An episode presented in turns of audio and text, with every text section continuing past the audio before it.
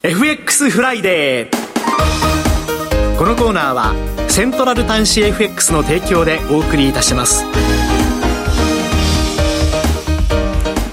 からは、みずほ証券金融市場調査部、チーフ為替ストラテジストの山本雅文さんにお話を伺ってまいります。山本さんと電話がつながっています。山本さん、おはようございます。おはようございます。よろしくお願いいたします。さて、足元の為替市場です。え、現在はドル円は1ドル138円84銭から85銭。え、ユーロ円は現在1ユーロ149円68銭から74銭となっております。え、ドル円相場ですが、えー、140円近辺でのもみ合いが続いて、方向感あまり出ていなかったんですが、現在は138円80銭台の半ば近辺となっておりますが、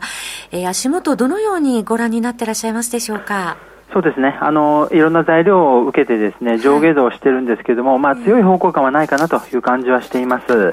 い、はい、あの6月1日あの ISM 非製造景況指数が弱くてですね138円の44銭つけていたところだったんですけれども、はい、まあ、その後6月2日雇用統計。これはあのまちまちでしたが、えっと、非農業部門雇用者数が主要層を大きく上回ったというところがあ交換されて、はい、6月5日にかけて140円45銭まで上がったと。でまあ、ただその後えっと、まあ、そうですね。まあ、その後、ISM の非製造業景況指数ですね。えこれは逆に悪かったということで、6月7日にかけて139円まで下がったと。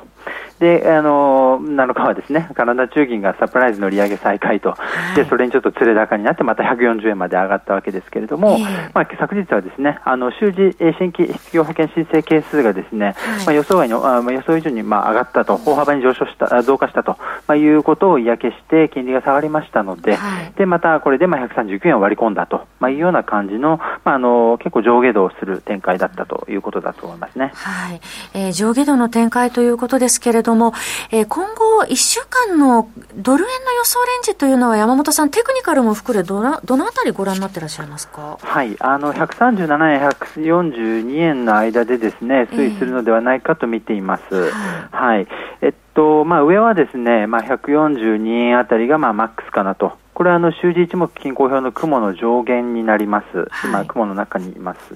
で一方で下の方はですね、137円30銭前後に200日移動平均線がありまして、はい、まあこの辺が目処になるかなというふうに考えています。はい。137から142ということでご覧になっているということですね。えー、そして先ほどお話にもありましたカナダ中銀はサプライズの利上げとなりましたね。はい。えっと、まあオーストラリアもですね、5月に利上げ再開。で、要はカナダ中銀もですね、あの、まあ、1月の利上げを最後に、まあ、据え置きだったんですけれども、はい、あの、やっぱりインフレ圧力、インフレリスクが高まったと、まあ、いうようなことで再開したということですね。はい、で、あの、やっぱりこれがですね、まあ、あの、直接、その、アメリカに影響があるというわけではないんですけれども、あの、FOMC に関してもですね、6月は据え置きかもしれないけれども、7月は再利上げするんじゃないかとかですね、はい、まあ、そういうような、あの、シナリオを立てる向きが増えていたところなので、あの、一旦利上げをやめても、また再あの再び利上げを始めるっていうですね、まあ、そういったシナリオを、まあ、ちょっとあの強化したようなですね、はい、そんな材料として捉えられたということじゃないかと思います。はい。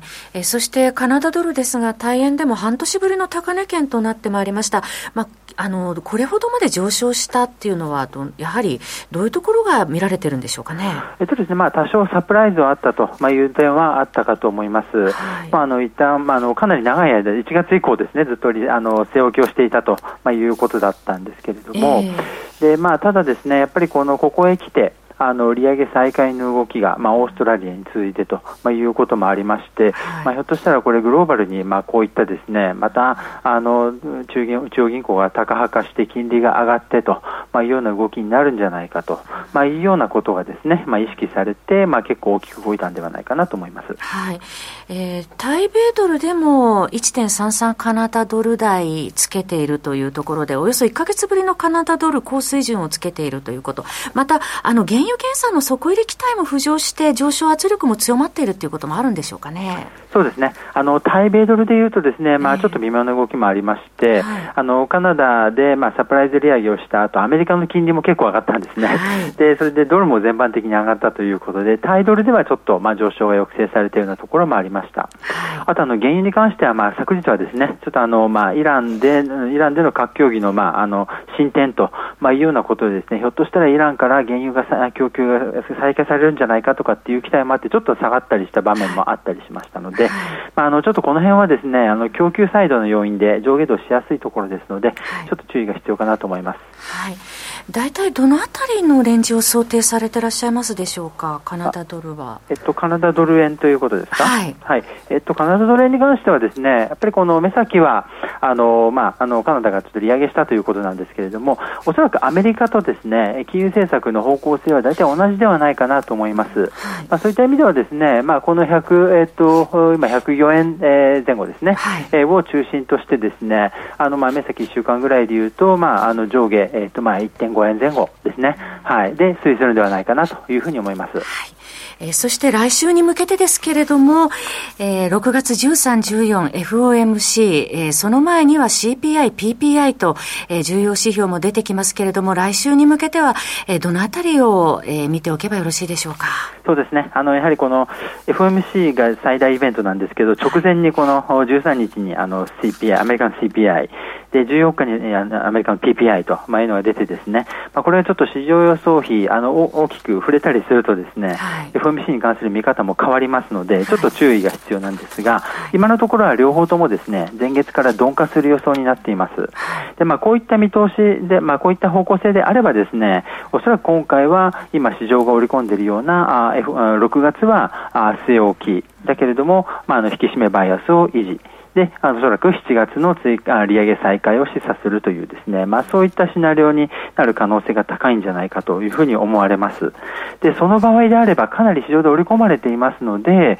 ドルは意外と動きにくいかなというふうに考えています。はい。そして先ほどお伝えいただいた通り予想レンジはドル円は137円から142円あたりをご覧になっているということでした。えー、最後にその他注目されている通貨ありましたら教えてください。はい。あの、やっぱりトルコリラが結構あの下落していまして、はい、今朝もですね、まあ、の5.85円ぐらいまで下がっていて、史上最安値更新ということだと思います。はいであのやっぱり選挙後、ですねエルドアン勝利ということで、低金利政策が継続と、まあ、いうことで、まあ、下がったのと、あと最近、国営銀行を通じたあの介入もちょっと弱くなったんじゃないかという話がありました。はい、ただ、財務大臣に市場の信任が厚いと言われるシムシェッキ氏、あとはそのちょうど今朝方ですね、あのトルコ中銀の新しい総裁もですね、あのまあ、指名されると、まあ、アメリカでの,、まあ、あの銀行経営の経験なんかもあると、まあ、いうようなことで、ひょっとすると6月22日の次の会合でですね、政策転換があるかもしれないと。まあ、逆にないとですね、これさらに下がってしまいますので、この辺来週にかけてですね、非常に注目だと思います。はい。